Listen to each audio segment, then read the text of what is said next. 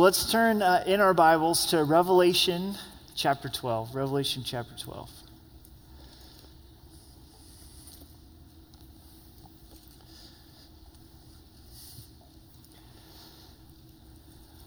Let's pray together.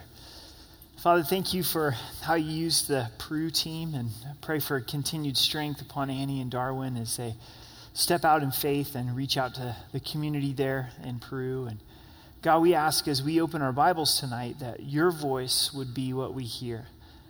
Definitely uh, beyond the voice of the accusation of the enemy, and that you would set us free from condemnation. So please send your spirit and, and bless this time. In Jesus' name, amen.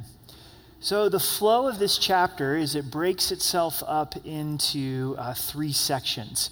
And I don't want to geek out too much. This is a little bit of a, a Bible uh, geek out a moment, but on a lot of your translations, as you look through a chapter, uh, there are some bold numbers. And that is added by the translators, but it is really important because the Greek language is written in paragraphs boosh, boosh, boosh, just like the English language, right? And so when you see a bold uh, letter, or a bold number, excuse me, uh, then that's letting you know that there's a, a, new paragraph. So in verses 1 through 6 is one paragraph, and then you have your bold number, verse 7, that's your second paragraph. So verses 1 through 6, uh, we see two signs. There's two signs that are given. And then from verses 7 to 12 is war in heaven. Satan gets booted out of heaven uh, for the last time. And then verses 13 through 17, the woman that was described the first few verses is uh, persecuted. And in verse 13, another paragraph has been uh, introduced. And what runs throughout this whole chapter is a dragon in, in the book of Revelation. So, where are we in this vision that God gave to John? Remember, there were seven seals. And then that led to seven trumpets. Last week, the seventh trumpet sounded, and that's going to lead to the seven bowl judgments. I think tonight is a really important uh, study, and you're saying, well, why? You know, I thought we were talking about a woman who gives birth to a child and a dragon, and why is this important to me? Because we're going to find in the middle of the chapter that the dragon is Satan, and Satan brings accusation against us, and how are we to deal with that accusation? So, though there's a lot of prophecy in this chapter, there's also things that are very practical as well. So, let's look in verse 1. Now, a great sign appeared in heaven. So, this is a wonder. It, it, brings awareness, it gets everyone's attention. A sign is something that God is doing to get the attention of, of humanity. So, a great sign appears in heaven a woman clothed with the sun, with the moon under her feet, and on her head a garland of 12 stars. So the age old question is who's the woman? And there's been a lot of speculation about the identity of the woman. Some believe this to be uh, the Virgin Mary, uh, but this causes us a lot of problems because you think of Mary being pregnant in heaven, it's a skewed image on many accounts. Some think this is Mary Baker Eddy, and the child is the Christian science movement, which is completely heretical. Others believe that the woman is the church, but as we'll see, the woman gives birth to a child, uh, and, and the child is Jesus Christ. And so we as the church don't give birth to Jesus. Jesus is the one who gives birth to the church. As we'll go through our passage, it becomes pretty clear that this woman is the nation of Israel and that the Messiah came through uh, the nation of Israel. So, first, the woman's clothed with the, the sun and the moon. And if you go back to Genesis 37, Joseph has a dream about his family. And in that dream, he saw the sun and the moon, and, and the sun and the moon were his parents. And so that's the very beginning of, of the nation of Israel was Jacob and, and his wife. And then the, the stars, the 12 stars, refer to the 12 sons of Jacob, which are the 12 tribes of Israel. It becomes a lot more clear as we go of this identity of, of the woman. So, verse 2 Then being with child, she cried out in labor and in pain to give birth. So, she gives birth to a child and this is a sign to, to all of humanity. In verse 3, and another sign appeared in heaven Behold, a great fiery red dragon having seven heads and ten horns and seven diadems on his head. Pretty hideous. So this is the second sign is this dragon. We'll see in verse 9 of this chapter that God tells us that the dragon is indeed Satan. Uh, that, that the dragon throughout the text is, is Satan. So, why the seven heads and the ten horns and the seven diadems? The seven heads speak of great intellect. That, that Satan, during this tribulation period, he, he has great influence. The ten horns is great strength and then the seven diadems refers to kingdoms. And, and during the tribulation period, Satan's allowed to have great influence. In verse 4, his tail drew on a third of the stars of heaven and threw them on the earth. Sound familiar? When Satan fell, a third of the angels fell uh, with him. And those stars refers to the fallen angels. And the dragon stood before the woman who was ready to give birth to devour her child as soon as it was born. Satan has always come against the nation of Israel. He's wanted to destroy, the, the nation of Israel. And have you ever wondered why? Have you ever asked this question what's the root to anti Semitism? Why are, are so many people historically against the Jews? Why are so many people currently against the Jews? And you have to understand there's a, a demonic reality to it because Satan, if he could destroy the nation of Israel, then there's no possibility for the promises of God to come true with the, the coming of Jesus Christ, the Messiah. Mary is, of course, an Israelite, and Jesus comes through the line of David. So, Pharaoh, what did Pharaoh try to do? He just tried to destroy the whole people group of Israel. What did Haman try to do in the book of Esther? Tried to destroy the whole nation of Israel. In more current and modern day history, what did Hitler try to do? Destroy the nation of Israel. Because currently, if Israel gets destroyed and there's no Jewish people, the book of Revelation can't come true. You don't have 144,000, 12,000 from each tribe of Israel. Jesus returns where? He returns in Jerusalem. There's another temple that is going to be built. And so Satan's very systematic in trying to attack the nation of Israel. And then Satan tried to devour Christ before he was born and as he was born, huh? Through Herod. And, and Herod comes against the Christ child to kill all of the baby boys. And God was there to intervene. And so we see the dragon, Satan's attempt to devour the, the Christ child. In verse 5, she bore a male child who was to rule the nations with a rod of iron, and her child was caught up to God and his throne. So it's very clear that the child, Israel, gives birth to the child, the Jesus Christ, because Jesus is the one who rules the, nations with the, the rod of iron. And the book of Daniel and the book of Revelation are all leading up to this point in future history when all of the nations, all of the kingdoms, all of, of the people serve the Lord. And hopefully we're serving the Lord tonight, but Christ is going to rule and he's going to reign. And what about this caught up to God and his throne? This speaks of the ascension of Christ, that he was caught up to return to the throne of the Father. Then the woman fled into the wilderness where she has a place prepared by God that they should feed her there 1,260 days, which is three and a half years. Matthew 24, Jesus is describing the end times. He's describing the tribulation, and he speaks directly to Judah. He speaks directly to Israel, not to the church, to Israel. And he says this in Matthew 24, 16, he says, Then let those who are in Judah flee to the mountains. And here we find in, in, the book of Revelation that the, the dragon is able to come against Israel. And they're going to flee into the wilderness, but God has prepared a place of refuge for them in the wilderness. So, of course, Bible teachers and commentaries, Bible students try to guess well, where is this wilderness that God has prepared? And some think Petra, the ancient city of, of Petra that's in modern day Jordan, but ultimately we don't know. You know, God's got a lot of territory and is able to do anything. And, and, he has a place prepared for Israel to go to be protected from the attack of the dragon. So, Verse 7, new paragraph. The focus goes to heaven and the war with the dragon in heaven.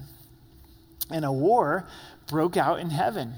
Michael and his angels fought with the dragon, and the dragon and his angels also fought. The fallen angels, the, the demons. So amazing vision for John. You know, John was probably wiped out for a long time after this vision, all the things that he saw. This would be a good time in our study in the book of Revelation to just read the book in one sitting.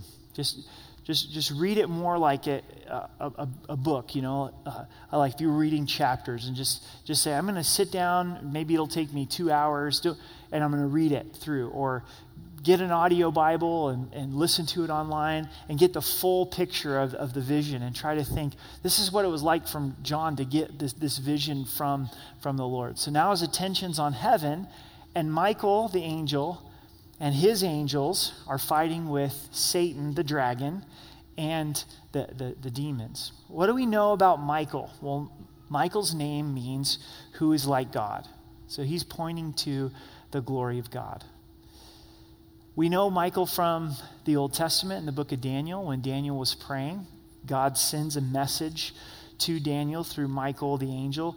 Jude, it is just one chapter. So the small little book of Jude mentions Michael is wrestling with Satan over the body of who? Moses, right? So Michael's a pretty killer angel. Like it seems like as God rates angels, Michael's got some authority and some angels working underneath him. Of course, Satan is a fallen angel, demons are a, a fallen angel. But notice as this battle is taking place, Michael and the angels are able to deal with it. A lot of times we think that the devil, Satan, and God are equals. And somehow God and Satan are in this struggle and in this battle, and it's, it's who, who's going to win, right? This, this dates me a little bit, but when I was in middle school, uh, Carman, a music artist, had this song about Satan and Jesus. And, and so in my Christian school, we had a drama of it where there was like this boxing match, you know, and we're acting it all out. And there's a point where it's like, oh no, Jesus is he's going to lose. You know, he's, he's, he's defeated and Satan is won and he thinks that, that he has this victory. And as you're watching this song play out in, in a drama form, you're, you're kind of left with this conclusion like, whew, we, we, we barely eked one out there, you know? We were Croatia in the, in the, in the World Cup, and somehow we were the underdogs and we were able to win, you know, that, that, that type of thing. And, and God has never been an underdog to Satan. You know, Satan is not an, an equal uh, with God. Michael and the angels are able to, to deal with, with Satan. In verse 8, but they did not prevail, nor was a place found for, for them in heaven any longer. So Satan and the demons are, are cast out of, of heaven for good. And this raises a really good question. What are Satan and the demons doing in heaven? I thought they already got cast down when they rebelled. Yes, yes, they did. They're not permanent residents of, of heaven. But God has allowed them to have access to the throne room of God. We go to Job chapter 1, and Satan comes and has a conversation with God. And he says, Have you considered your servant Job? And he begins to accuse Job before God saying if you removed your protection from, from Job, then, then he would deny you. And if you really ask this question, I don't know that we have really good answers on why God allows Satan to, to be in heaven. We do understand that through Satan's accusations, we do become stronger. When we have to deal with an, an, an enemy, we, we know that that pushes us closer uh, to God. But Satan could be here on earth and not have access to heaven. There's some room in our understanding of God where we allow him to be God. We go, I don't fully get this. From, from my limited perspective he, here on earth, I don't really understand why Satan didn't get kicked out a, a long time ago. But God, God allows it up until this point uh, in, in, in the future. One of the things I think we need to understand, and we talk about this from time to time, is Satan has been defeated at the cross, at the death and the resurrection of, uh, of Christ.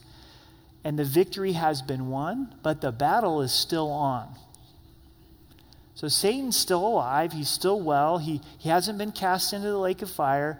There's still a spiritual battle that is taking place. And we fight from the position of victory, but sometimes I think we go too far the other way and we just think there's no battle. I mean, if this is recording a battle in heaven with Satan, we've got to know there's a battle here on earth. Amen? Right? That we're supposed to be engaged in and, and fighting this spiritual battle in the power of, of God's might. So we get a description of Satan. So the great dragon was cast out, the serpent of old. It's called the snake of old, and that takes us back to the book of Genesis, doesn't it? The first few chapters, where we find Satan tempting Eve and tempting Adam in the form of a snake, and the snake is able to talk. And, and what did this old serpent do? First, he begins to question the Word of God. Ever find Satan doing that in your life? Has, has God really said? Is this really God's message on sexuality? Has, God really said that all things are going to work to, together for good? Has, has God really said that He's the creator of the universe? Has God really said that there's eternal life? He, he wants us to question the word. And then the next thing that Satan did is, is doubt the word.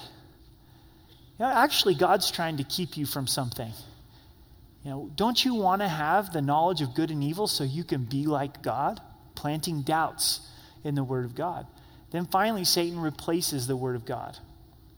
And this is what the serpent does. This is the, the old serpent. And he's called the devil and Satan. What do those words mean? Devil means slanderer or backbiter. So you got this picture of this snake, this tricky snake that's just going around and slandering and, and backbiting. Satan means adversary. He, he's waiting for his opportunity to, to come against us. And he deceives the whole world. So, this is Satan's approach. His approach is not necessarily the, the full on, I'm going to punch you in the face, right? You, you know that kind of bully from growing up. It's like, hey, I'm ticked off at you, I'm going to punch you in the face right now, right? That's not usually Satan's attack. He's much more deceptive. He's, he's much more manipulative. He comes as the angel of light. And he uses lies that are oriented around the lust of the flesh and the lust of the eyes and the pride of life. You, you can't live without this. You see that? You, you've got to have this. Your flesh, you deserve this. Your, your flesh needs this. Oh, the pride of life. You need people to, to think well of you. And he comes at us in this deceptive way. He's cast to the earth, and his angels were cast out with him. Here's the chorus of heaven. Then I heard a loud voice saying in heaven, Now salvation and strength and the kingdom of our God and the power of his Christ has come.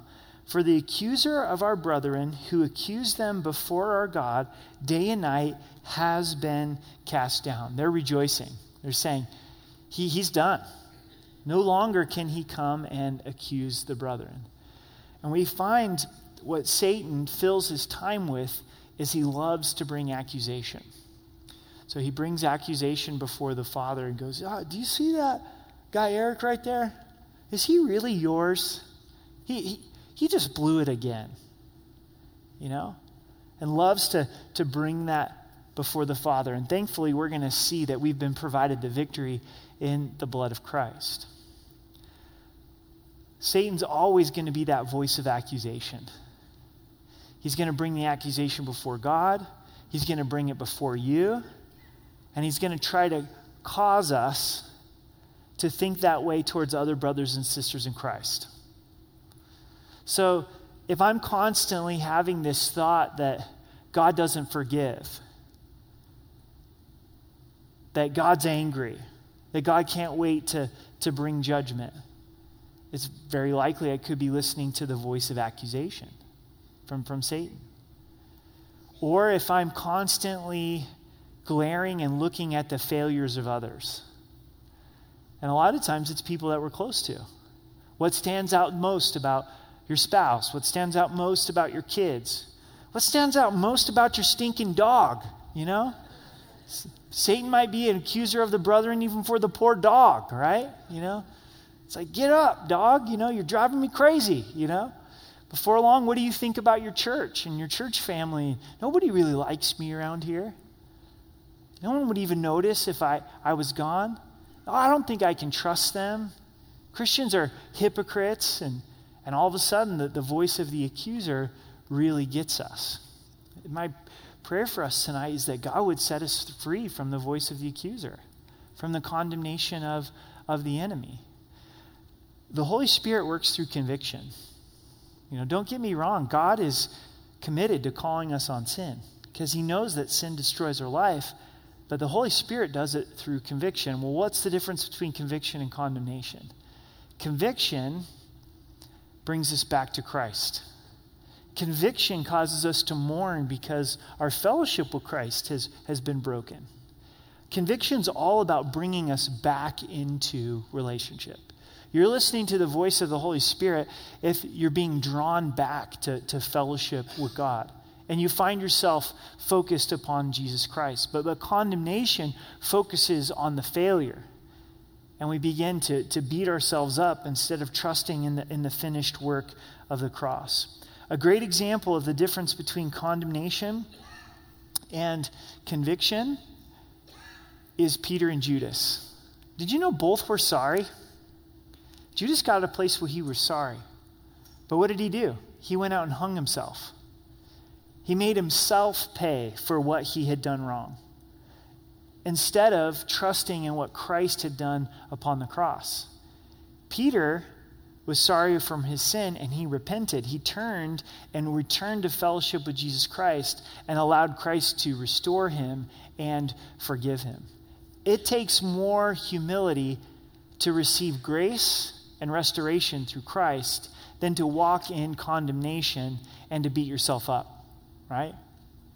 It, it's not a big thing to commit suicide. I, I don't mean that. It's, it's a big thing in that someone's life has been taken but it's not a noble thing to commit suicide. In fact, it's the most selfish thing that a person can do with, with their life. Uh, Judas was not noble in killing himself, right? He, he was in a place of saying, I, am condemned. I can't believe that I do this. And he's focused in uh, upon himself. And, that, and that's not noble. You know what? What is the right thing is the road of humility. What is noble is, is to say, Yeah, I, I've sinned. And God, I need your forgiveness, and I'm trusting in, in the finished work of, of Jesus Christ. So here's where the victory comes. And I'm so thankful for this verse. This is a verse you want underlined in your Bible, you want memorized, and even more importantly, that we lay hold of the truths. And they overcame him by the blood of the Lamb and by the word of the testimony, and they did not love their lives to the death. So they, speaking of the chorus of believers that are in heaven, they overcame Satan this way. They conquered Satan this way. And the first is by the blood of the Lamb. So here Satan is accusing, saying, God doesn't forgive you, God doesn't want anything to do with you. And what they hold on to is the blood of the Lamb. In 1 John 2, verse 1, it says, My little children, these things I write to you so that you may not sin. And if anyone sins, we have an advocate with the Father, Jesus Christ the righteous. So God doesn't want us to sin. John's writing these things so that we wouldn't sin. But if we do sin, we have an advocate, Jesus Christ the righteous. So here we sin. Satan brings that before the Father. Jesus is our advocate. He steps in and says, I paid for that. I paid for that. that, that that's mine. I, I took that sin upon myself at the cross. And the Bible says that we're justified, which means we're declared righteous by God. It's an accounting term, it's paid in full. If you had student loans or a car loan, or maybe you were fortunate enough to pay off a mortgage on a house, and you get the news back from the bank that it is paid in full. Whew, no more student loans, no, no, no more car loan, no more credit card. And Jesus is declaring through his blood legally. He, he's paid the price in full. The payment so that we're forgiven, we're justified, we're declared righteous. And so, this group, the reason that they had victory over Satan is they said, I'm not listening to your voice of accusation. I'm holding on to the blood of Jesus. And Jesus declared, It is finished. It's, it's paid in full. And I'm sure there's some of us tonight where we're living in condemnation for, for sin that we commit and struggles that we have. And instead of holding on to the blood of Jesus, we're in self condemnation.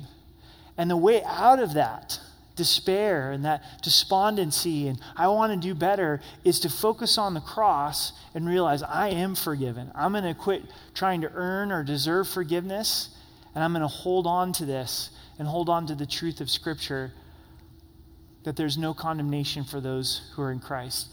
But, church, this is a battle. This is where you got to get out and wrestle a little bit. This is where you got to fight for this and realize this is spiritual in nature Satan wants me living in condemnation.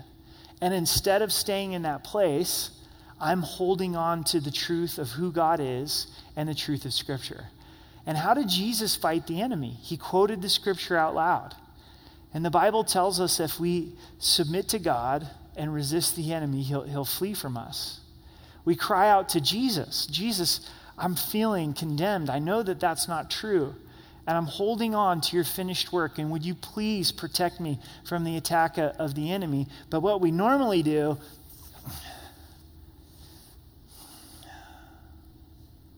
is we just sit in condemnation. I'm, I'm so miserable. You're right. God doesn't love me. The body of Christ hates me. And we would much rather play Eeyore on Winnie the Pooh, right? It fits. The shoe fits, right? People ask us how we're doing. Oh man, I'm just so condemned. I'm, I'm such a failure. I, I've done it again. And there's not words of Christ, there's not holding on to his truth. If you've had battles with other areas like lust and anger and covetousness, what do you do? You get after it. And you say, you know what? I can't keep thinking this way. These lustful thoughts is a sin against God. And it's the same way with, with condemnation. The, the way out is to hold on to the blood of Jesus, hold on to his promises, call out to your Savior, and, and ask for, for, for his help. The blood of the Lamb really is enough to provide for our forgiveness. Remember the words of John the Baptist when he saw Jesus before his baptism. He says, Behold the Lamb of God who takes away the sins of the world. When I'm failing to receive forgiveness from the blood of Jesus, what I'm really doing is I'm undermining the sacrifice of Christ. I'm saying my sin is greater than the blood of God, God's Son. We don't believe that up here, but sometimes we need to allow that to sink into our hearts. Is the blood of Jesus enough or not, right? And to really hold on to it and, and apply it. In the Old Testament, the children of Israel the last plague that came on Egypt was the death of the oldest son. And they were to kill a lamb and put the blood of the lamb on their doorpost. And then judgment, death passed over their house, but they were having to apply the blood. And real practically, for us to have victory, we have to apply the blood of Jesus Christ to our hearts and our lives through faith. The next thing that they did to overcome the enemy was the word of their testimony. The word of their testimony. Satan hates it when we give testimony to God's work in our lives. But this is a way of having victory. Share what God has done and is doing in your life, share his character. It's so good for the person that's listening, but it's also so good for us because it reminds us of God's faithfulness. Share how you got saved. Share how God brought you to Christ. You can never focus on that too much. Share how God's forgiveness is fresh in your life th- this evening. Share how God is, is meeting you in different challenges and how He's showing Himself faithful. If God's spoken to you in the Word today, share it with somebody. Because as you're sharing the Word, the enemy's being defeated. And you're being encouraged, and the person that you're sharing with is being encouraged as well. How come it's so difficult to talk about Christ and who he is and what he's done in our lives. Because Satan knows the power of it. It's easy to talk about the Broncos, right? It's easy to talk about Chick fil A, right? It's easy to talk about old trucks, Chevy trucks. Come on, right? But for some reason, when it comes to just sharing, like, oh man, this is what God has been showing me, even with close friends and our own family, we kind of start to, uh, this could be kind of awkward. I don't know if they want to hear it. The, no, just, just share it. Share it with them. They're going to be encouraged. The enemy is going to be defeated. There's power in the word of their testimony. And then finally, they did not love their lives to the death. Jesus told us in Matthew 16 For whoever desires to save his life will lose it, but whoever loses his life for my sake will find it. Satan gets a victory in our lives when we're trying to save this life, the comforts of this life the wants and the desires of, of this life. I've got to make this life be as comfortable as it possibly can. Then that leads us down a road of destruction. When we get to a place where our life is surrendered to Jesus, we're willing to take up our cross and follow Christ. We're not loving this life, we're willing to surrender this life to Jesus Christ, then that results in victory. Satan has little territory in our lives when we're surrendered to Christ and we're living for Christ living for Christ, though it is not safe, is the best place for us to be. Amen? So God doesn't promise safety on this side of heaven. He says, You may lose your life in, in following me, but it's much better than the alternative of living for ourselves and the agenda of this world. And this is how they overcame the enemy. Verse 12, therefore rejoice, O heavens, and you who dwell in them. Woe to the inhabitants of the earth and the sea, for the devil has come down to you having great wrath because he knows he has a short time. So this is good for heaven, but it's bad for earth. And that's the message here is earth look out because Satan knows that his time is short. He's been kicked out of heaven, so now he's he's coming for you, and specifically he's going to turn up the heat on the nation of Israel. Were you ever hanging out at a pool party and you're a little bit too close to the pool? and you see your friend coming, and they've got that look in their eye, and they're pushing you in, right? And they're, they're coming after you. Once you know you're going into the pool, what do you do? You're coming with me, right? If, I, if I'm going in, you're coming in too, sucker, right? And this is Satan. He knows his time is short, so he's saying, I, I'm going to take as many people with me. We know time is short for us and for others and all of humanity. We're not going to hell if we know Christ. We're going to heaven. So why would we not take as many people with us? Why wouldn't we attempt to love well, love God well, love others well, be filled with the Holy Spirit, say, God, I want my life to count for you. Verse 13, now when the dragon saw that he'd been cast to the earth, he persecuted the woman who gave birth to uh, the male child. So this ties the whole chapter together. Verse, verse 6 lets us know that the dragon had his focus upon Israel for this three and a half year, year period. The reason why the middle fills in because he's been kicked out of, of heaven. And so he sees the woman who gave birth to the male child, Israel, and begins to, to persecute the nation of Israel. But the woman was given two wings of a great eagle that she might fly into the wilderness to her place where she is nourished for a time and times and a half for the presence of the serpent. A lot of question on, well, what does the two, two wings mean? Ultimately, God is saying that He allowed the nation of Israel to get into the wilderness in a very fast fashion. God's supernatural hand of protections upon them, and God gets them to the wilderness and to this place of safety and nourishes the nation of Israel for times, times, and half a times, for, th- for three and a half years. So the serpent spewed water out of his mouth like a flood after the woman. The serpent vomited. That's the paraphrase there. That he might cause her to be carried away by the flood. But the earth helped the woman, and the earth opened its mouth and swallowed up the flood with the dragon had spewed out of his, mouth. So God protects the nation of Israel. And the dragon was enraged with the woman, and he went to make war with the rest of her offspring, who kept the commandments of God and have the testimony of Jesus Christ. It appears the, the dragon goes against all uh, believers at, at this point in verse uh, 17.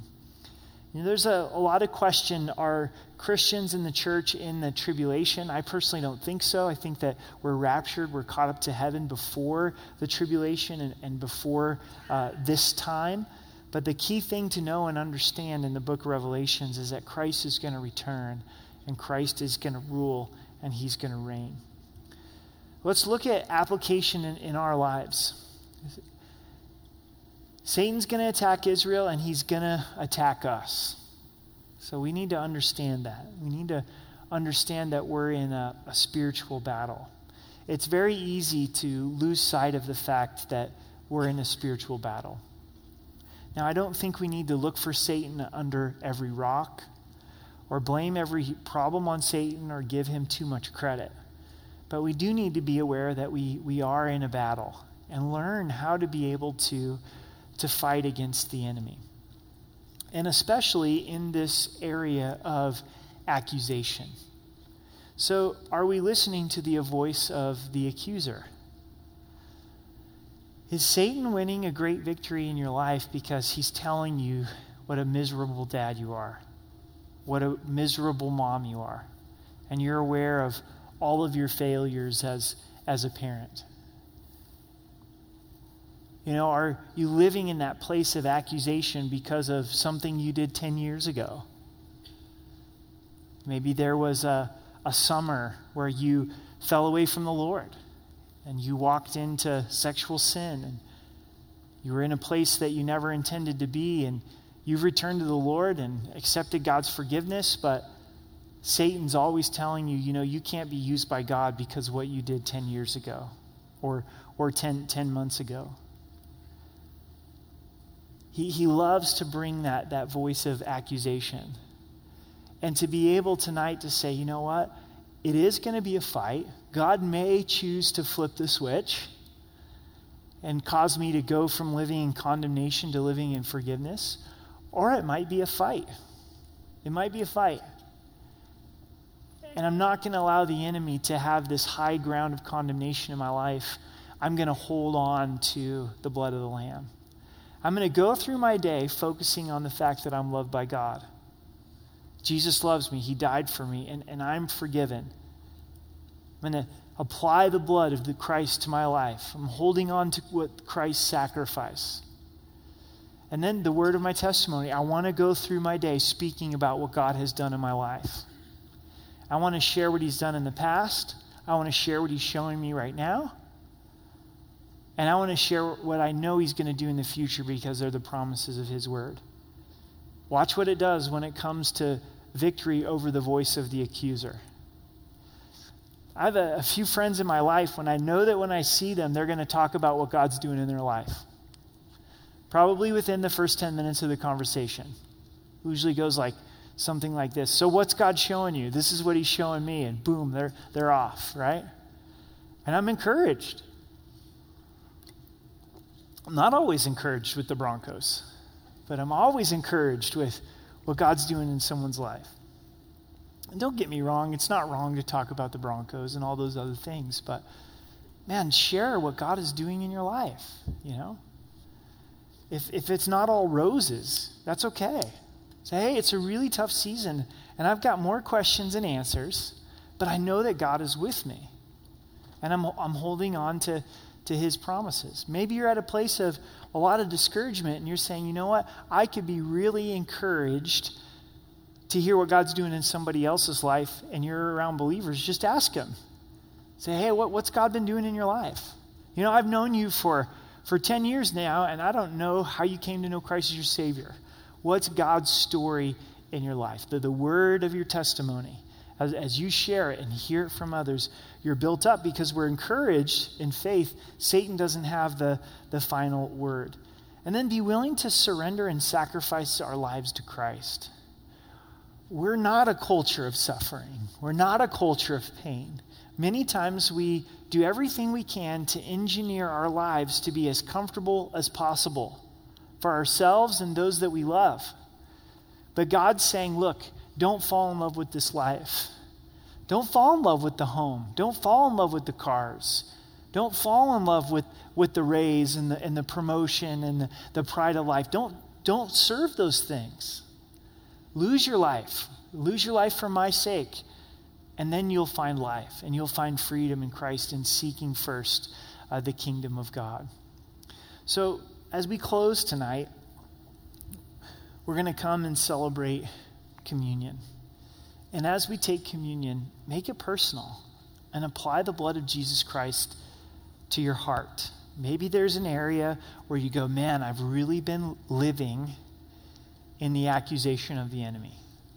He's really been getting my number on this. And receive the forgiveness of God afresh in that area of your life. If we confess our sins, He's faithful and just to forgive us of our sins and to cleanse us from all unrighteousness. And then hold on to the blood of Christ. Then, before you go to sleep tonight, here's the application share what God has done or is doing in your life, even if it's really short. If He's been encouraging you in a way, if He's been correcting you in a way, if there's a verse that's been on your heart, and I give you freedom to ask one another on your way out. Right?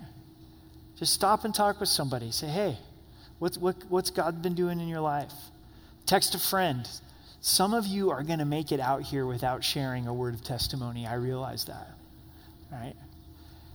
You get in your car and, you know, text a friend. Say, you know, this verse has been on my heart, or I've just been reflecting on how much God has, has been forgiving me. You know, if you're blessed enough to, you know, you, in your marriage, share it with your spouse tonight. If you've got kids in the home, share, share it with your kids. You know, if you, if you live alone, call, call a family member, call a friend, share that word of, of testimony. Let's go to the Lord in prayer and seek Him together.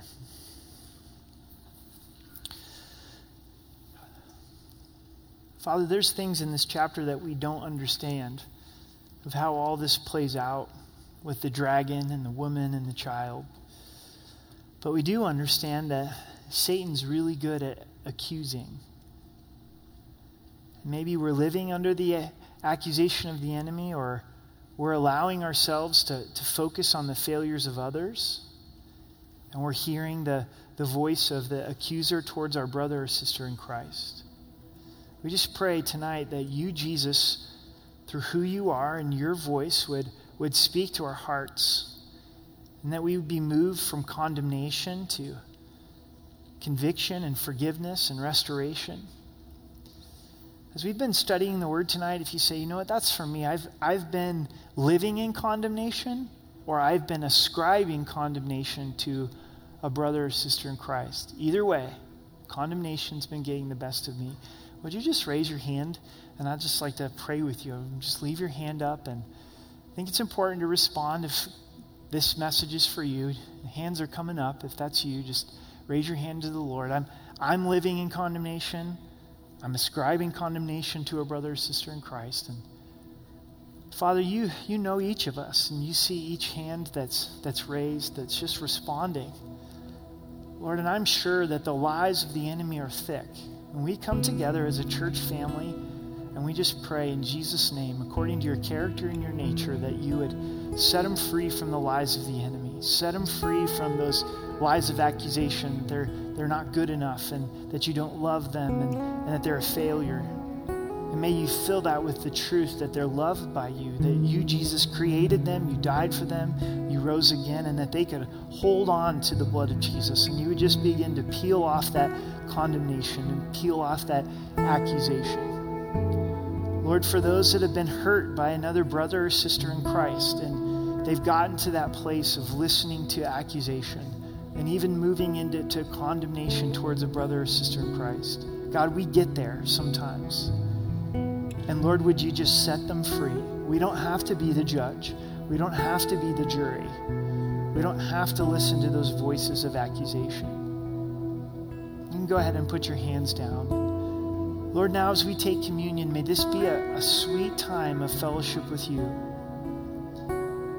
May you remind us of your great love upon the sacrifice of giving us your Son.